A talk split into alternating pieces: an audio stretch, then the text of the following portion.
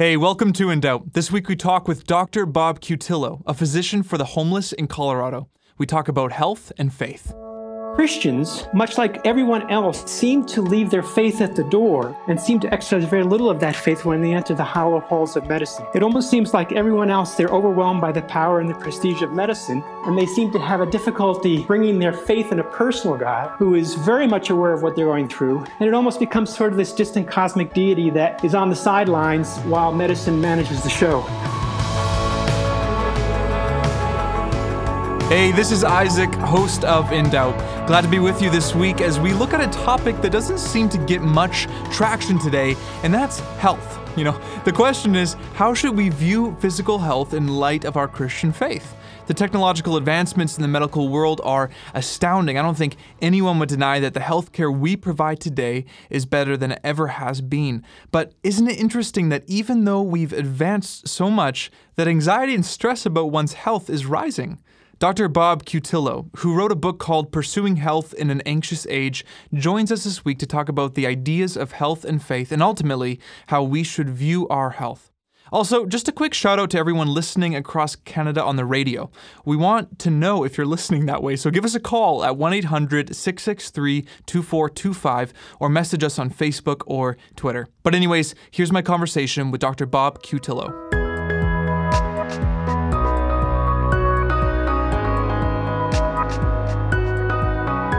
With me today is Dr. Bob Cutillo. He's a physician for the Colorado Coalition for the Homeless, an associated faculty member at Denver Seminary, and also an assistant clinical professor at the University of Colorado School of Medicine. Thanks for coming on the show today, Bob.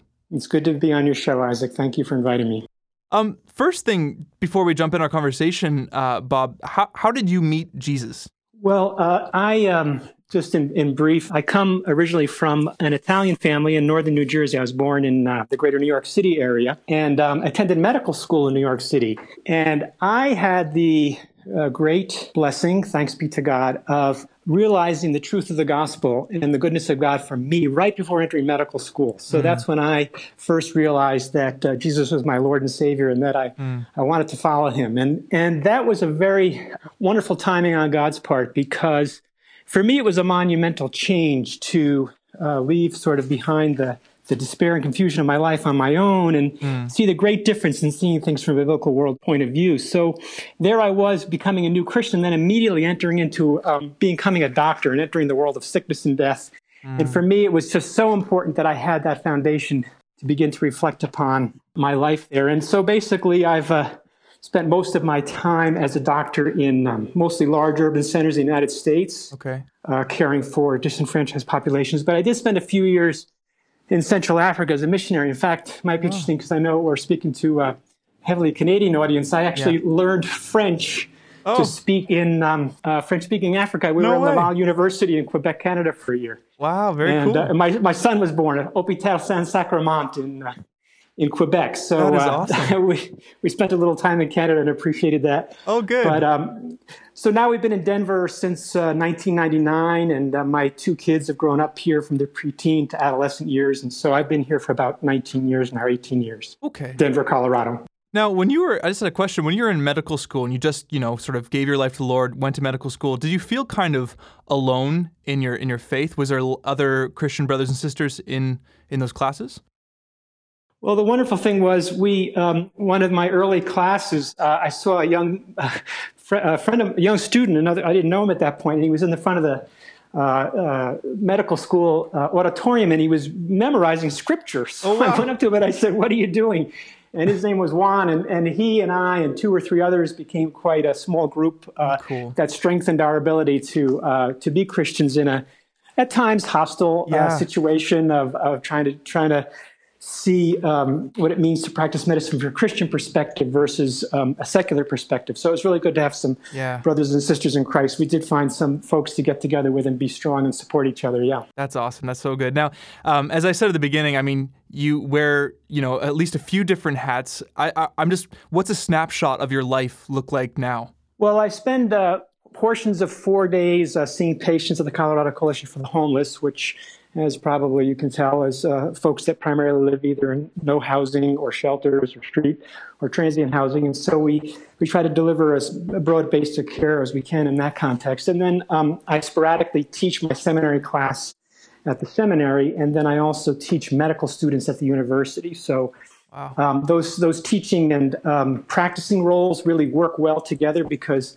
by practicing medicine in the trenches and then going and trying to teach people what it means to be a good doctor, they really correlate with each other. It helps me to keep my mind fresh and my my applicability strong. Yeah. Oh, that's awesome. Well, thank you for the for the work that you do. That's awesome.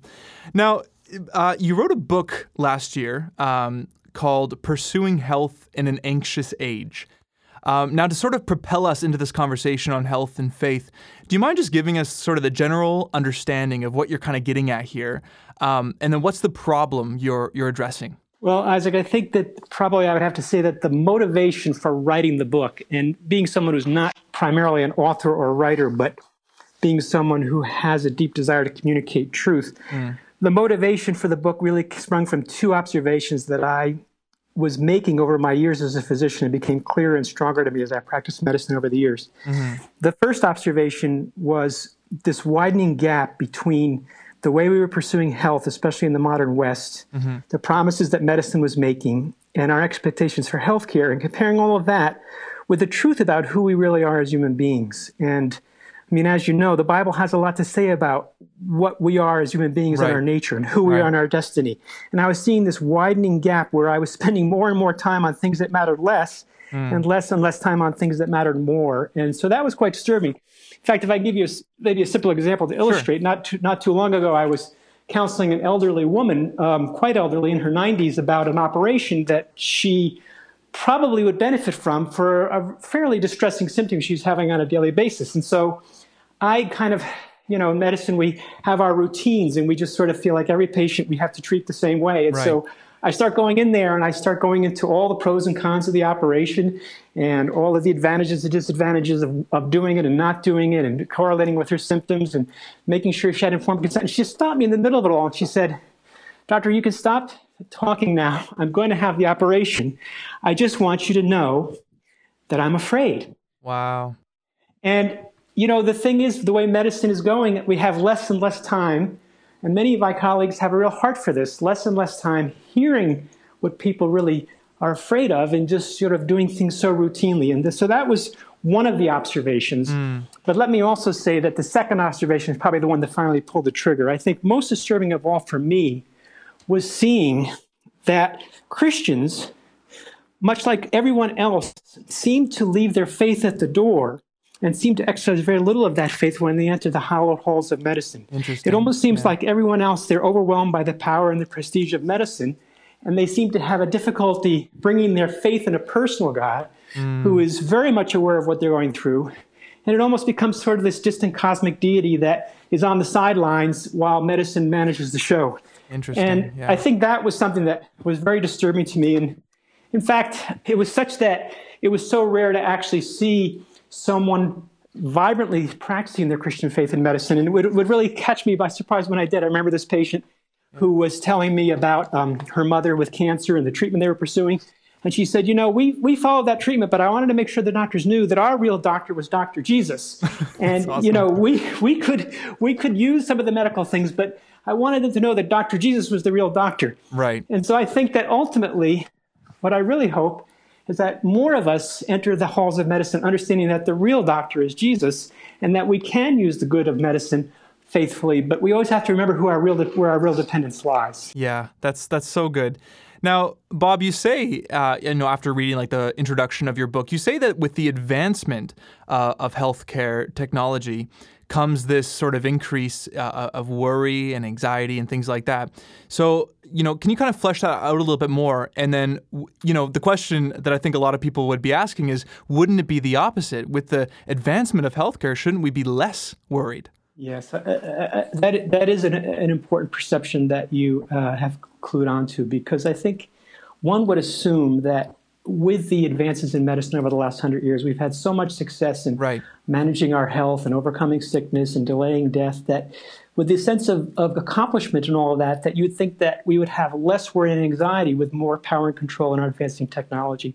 But that's an important paradox that, that I have you know seen, and right. that the more we feel in control of our health, the more anxious we seem to be about the things that, that, that are not yet in our control or haven't happened yet, but could happen. Hmm. Even if they're exceedingly rare, I, I think that you know, as my career has progressed over the years, I found myself spending less and less time addressing actual illness and more and more time helping people worry less about things mm. that haven't yet happened. It would be like the context of be calling a patient with a test result and letting them know that it was abnormal, but it's probably going to re- re- come out normal if we do a couple other tests. And how much the anxiety is produced in someone, especially the more they have control over their lives or think they do. So the analogy would be that the patients that I give this conversation to have their date book set up for the next six months are the ones that are most worried by this disruption in their plans mm. versus those that are living more confidently day to day seem to be less distressed. But right. one of my colleagues used the, the idea that we all know what post traumatic stress disorder is, yeah. but we're also now experiencing pre traumatic stress disorder, that even before something happens, we're, we're worrying about it, even though it might be exceedingly rare. Right. And, and, and Oscar, let me point out, this is not some brilliant observation on my part. It really is nothing new. I mean, Jesus told us in Luke 12 that who of you by worrying can add a single hour to your life? Yeah, yeah. And, and so maybe if anything, modern research has only showed us that not only can you not add an hour, you're probably actually subtracting hours from your life right. by worrying about things in our lives. But I think that part of the, the dilemma is, and it is a paradox, but I think much of truth is paradoxical, mm. that with our increased success in our endeavors to control our health, we've learned to secularize our hope right. and place, place a technical control over our circumstances. And that gives us little ability to deal with uncertainty or exercise trust. Yeah. And so I think that the bottom line is that our efforts to control our health will almost always do more harm than good.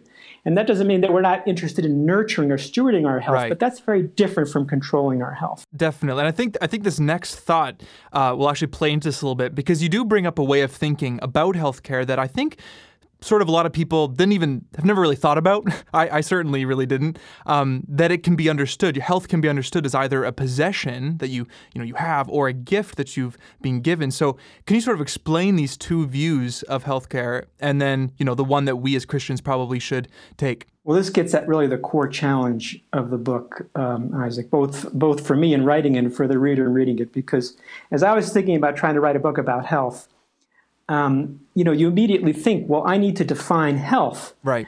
And so, but then as I began to do that, I realized, well, first of all, there's already been so many good efforts at that. I couldn't do any better than that. Right. but once you actually decide that you're going to define health, you're already in the wrong place because once you once you make an effort to define it, then you start getting into measuring it and controlling it, and then ultimately you corrupt it. Mm. And so for me, it was really crucial that I, be- I needed to get the conversation back behind what is health to what kind of thing health is, the, the nature of health, sort of that rather what kind of thing it is rather than what it is. And so while it would be a mistake to try to define love or define wisdom or define the satisfaction of good work, uh, we would actually hinder it by trying to over define it. We know it when we see it. Right. And the important thing is to first recognize it for what kind of thing it is. And so for me, it was really important that I tried to take us back to the thing of is it a possession or is it as a gift? Yeah. And so that's the book basically is trying to show the damage done when we treat it as a possession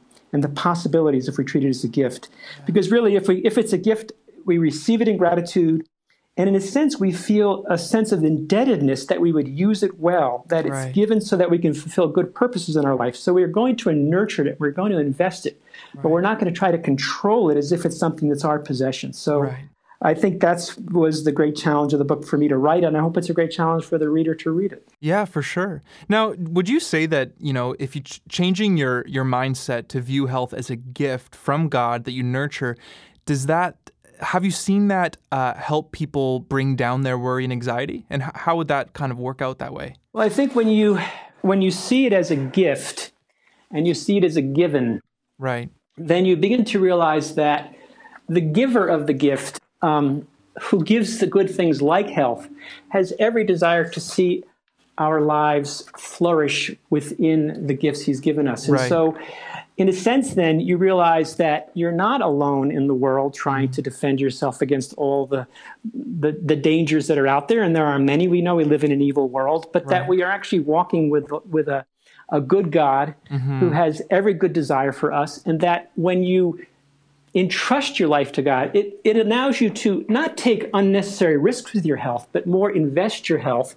and not consider your health a primary good, but a secondary good. Mm. That God is the only primary good. And even yeah. something as good as health gets corrupted if we make it a primary good. It becomes a secondary good that we receive as a gift from the primary good who is God. And it allows us to enter into life with much more enthusiasm, much more energy, much more hope, right. and I think much more uh, involvement in the lives of other people in a meaningful way. That's good. That's really good. Um, now you, you, talk about this quote unquote wall wall of the world uh, that we sit on, and you kind of bring up the whole idea of Humpty, you know, sitting on this wall. Um, yeah. So I have a question: What is this wall uh, of the world? And then, if some of us are on this wall that you're going to tell us what that is right now, what advice would you give us to help us down safely?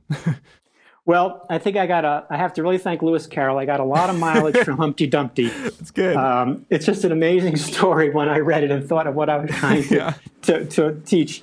I mean, here you have Humpty Dumpty, this um, this egg in a fragile shell up high on a wall, thinking that he's invulnerable, right. thinking that he's independent, and thinking that he's in control, and arrogantly thinking that he is the master of his universe. And it was just such an analogy for me of what modern culture tells us about our own lives that we really do live in a world that tells us we are in control, that everything about, you know, of everything about our, uh, the world around us says you're in the driver's seat, and right. or if you're not, you should be. And so you you kind of you kind of uh, absorb that, you breathe that in with your with your with the air you breathe in, and you and you begin to think that you actually are in control of your lives, and you can do it independently and invulnerably. So you're high up on this wall, and the higher up you are, of course, the more dangerous it is when you fall. Right. And so I think for me, that's one of the reasons why I've noticed how sickness is so surprising to so many people. It's kind of a shock to their sense of things Right. Because it, it discomfortingly reminds them of their mortality and it yeah. shows that their invulnerability is quite a thin veneer. So I, I, just think that probably we're at a crossroads in our world because we've never really been here before where we have such an amazing capacity to avoid our mm. dependence and vulnerability yeah. as human beings. And we can continue to try and act as if we can make our, that go away. Whereas one of my colleagues said to relieve the human condition of the human condition.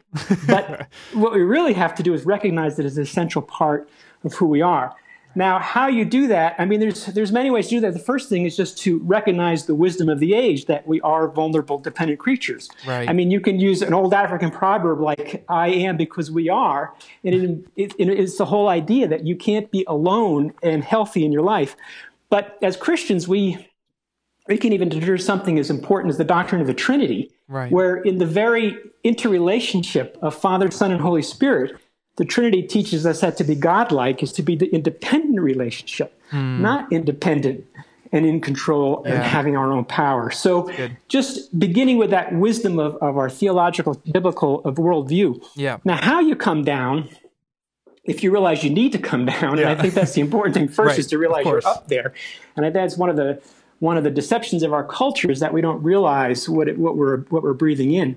But I think one of the things you should do is watch people who know how to live in vulnerable, dependent relationships and spend time with them. Right. That could be children, that could be the elderly, that could be disabled, that could be the poor. I mean, I really think that when you, you what you want to do is see community at work and to be a part of it. And I'm hoping that for many of our, our listeners, your listeners, that Christian community would be a, a place for that. Right. Uh, yeah, that's good. If I could tell a, if I could tell a, if I have a minute to tell a story about sure, Christian yeah. community uh, when I was a young Christian in New York City, I was a part of a tiny little church, and uh, an elderly disabled woman was coming to the church named Grace, and Grace was blind, and Grace had a neck brace, and and she was alone, and she had no one, and, and different people would bring her to church. Mm-hmm. And in my short time there in medical school, she um, got baptized, and shortly thereafter.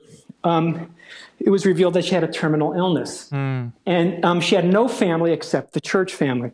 And I'll never forget, this was very strong an impression upon a young Christian like myself at that time, is to see how the church formed community around her. She went into the hospital for her last days, and the church said, We are going to set up a vigil that around the clock for 24 hours, as long as Grace is with us, we will have someone in the church by her side. Wow. And so we all participated in that. I spent my time there. Yeah. And what was remarkable was, first of all, to see the Christian community at work supporting one another in Yeah. a dependent relationship. But the interesting thing, Isaac, is the witness it gave to the hospital staff. Right. They were so intrigued and so smitten by this church community supporting grace Hmm. That's so cool. that it was a witness in a sense. So I think that the, trish, the, the Christian community can really be a place where we learn how to live in vulnerable, dependent relationships. That's so good. Thanks for sharing that, Bob.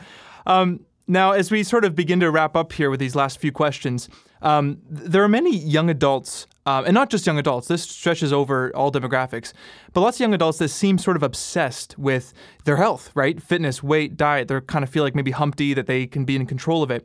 Now, in many circumstances, obviously, these activities, this sort of anxiety can get in the way of their community, of church, their own spiritual devotion, things like that. So, what are your thoughts on this obsession? And then what do you think needs to change? And I th- I mean, uh, you probably are going to say some things twice now because we've already talked a little bit about that, but Well, I think that, you know, one of the things we have to recognize is that a lot of our obsession with health is because we're focusing on how we look. We're focusing on our image. Right. In other words, we're not trying to actually be healthy, we're trying to look good. And so I think at one point we need to make sure that we pierce that delusion uh, and say that that's, you know, why are we really pursuing healthy activities and make sure that we're not focusing on image. right. But I think the other thing would be it's again connected to this thinking that I've been talking about is whether we can control our health. And I think that that's one of the first things we need to do is that our healthy activities cannot be pursued as if we can control our health. Let me Yeah. let me give an analogy that I think might be really helpful for your audience because I know there's a lot of young adults in your audience that either have children mm. or maybe are thinking of having children. And I guess the analogy I would have is if you think about your children, I would ask you, how much control do you think you have over what your kids will turn out to be? Hmm. And that's a very interesting question because we're kind of, that's one of the cultural messages we get with the way we raise our children. They think Right. if we do it just right, they're going to turn out just right. Hmm. And in fact, we know over and over again that we can't control what our children will turn out to be. Now, Yeah. I want to be very careful to say that it's a good analogy because just like health, we can have a great influence over our health. We can have a great influence over what our children turn out to be. I mean, if we're if we're raising them in an environment of warmth and stability, that's going to do buckets for them as far as what they might turn out to be. But we really have no control over what they'll turn out to be. Yeah. And I think that just like the more we try to control our children, the more we get in the way of God's good purposes for them. It's the same with health. That the more we try to control our health. So the obsession with health, if it is related to either image or trying to control an outcome, we're pursuing it for the wrong reasons. And we may still end up doing the same activity, exercising in the morning or eating good food. It may not change the actual action, but it'll change the motivation. That's good. And ultimately then changes whether it becomes an obsession or it becomes a good habit. Yeah, that's very good. Um, I, I really wanted to ask this question because I, I find your role as a you know physician for the Colorado Coalition for the Homeless eh, pretty interesting. I like that. So I wanted to ask, how has healthcare with the poor and the marginalized sort of helped shape your understanding of health in general? Well, Isaac, I've been uh, I've been very lucky that very early in my career I received a, a very specific call to work with the outcast in healthcare, and you know I think it's in a sense anyone who receives a call early in their life to know exactly you know what they should be doing for uh, much of their professional career. It's a great gift. Right. But I think I think besides that, I didn't realize what a gift it was, and that living in the trenches with folks experiencing a lot of the times their experience of powerlessness, I was much more able to see my own true state of helplessness, which was really good for my own human condition and my spiritual condition. So I think that my uh, um, being called, I think it's made me so much more aware of God's grace. Yeah. It's made me so much more aware of the need to depend on others for health, that health really does need community. Yeah. And then unfortunately, it's also made me so much more aware of how the selfishness of our world and the injustices that proceed from them are a cause of so much poor health. So I really think that it's helped me to see myself, see the world, and see God at work in the world more closely because of this uh, intimate relationship. And if I can just make a small call out to your Yeah. young adult Yeah. uh, folks, I think that what I just really want to encourage them that you really have to, you really may not realize how blind we are in our culture, that that how much it's influencing our thinking. I really think that for many of us, you know, our culture is so powerful that it's almost like driving a car without windows.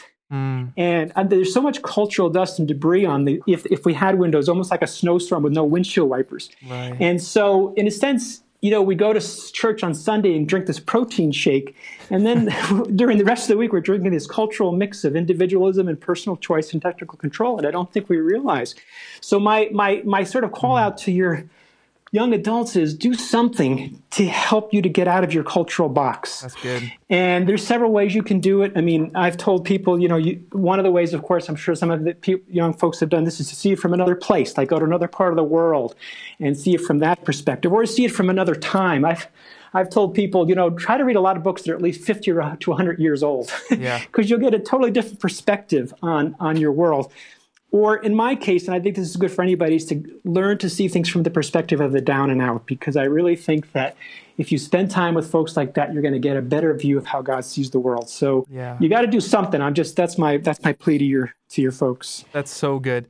Um, that obviously wraps up our, our time. But Bob, thank you so much for yeah taking your time out of your day to to chat with me about this important subject that I don't think a lot of people you know think about. So I'm glad uh, that we talked about it. Um, if you're listening and what you know what Bob's been talking about, what we've been talking about, health and faith, if that interests you at all, I'd, I'd encourage you to uh, to grab uh, Dr. Bob Cutillo's book, Pursuing Health in an Anxious Age, and you can find that at Crossway. Uh, I can put all the links on the episode page as well for you.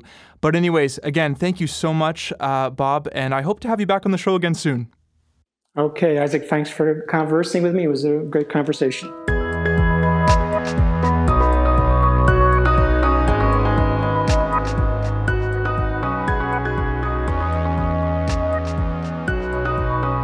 That was Dr. Bob Cutillo, and as I said, the links to his book will be on the episode page. What do you think about what he had to say? Maybe you feel like you want to add something or maybe ask a question. You know, we encourage this since our mission is to cultivate conversation by bringing the gospel into the issues of life and faith that we face every day, and that's obviously including health. So you can join our Facebook community by searching In Doubt on Facebook or just follow us on Twitter at In Doubt Show. I also wanted to remind you about our free five week Bible study through the book of Jude called Jude for the Faith. It's been out now since, I think it was January February when we released it. But, anyways, it's for individual or group use, and each week has a video teaching, has a reading, has a reflection, and questions. Everything can be found for free at jude.backtothebible.ca. Now, as we finish up, I want to take a moment to say that our ministry here at In Doubt is completely funded by listeners and people who believe that God's working in our efforts. All of our material costs us to make, yet we're giving it out for free. And that's why we ask our listeners to prayerfully consider either donating a gift or partnering with us to give each month. We know that God is the sole funder of this work, and we trust in Him to provide us with what we need. If you're interested in making a donation, just click the donate button at indoubt.ca if you live in Canada, or indoubt.com if you live in the States. Anyways, that wraps up In Doubt for this week. I'm Isaac, and next week we have a conversation with Byron Elliott on fashion and faith.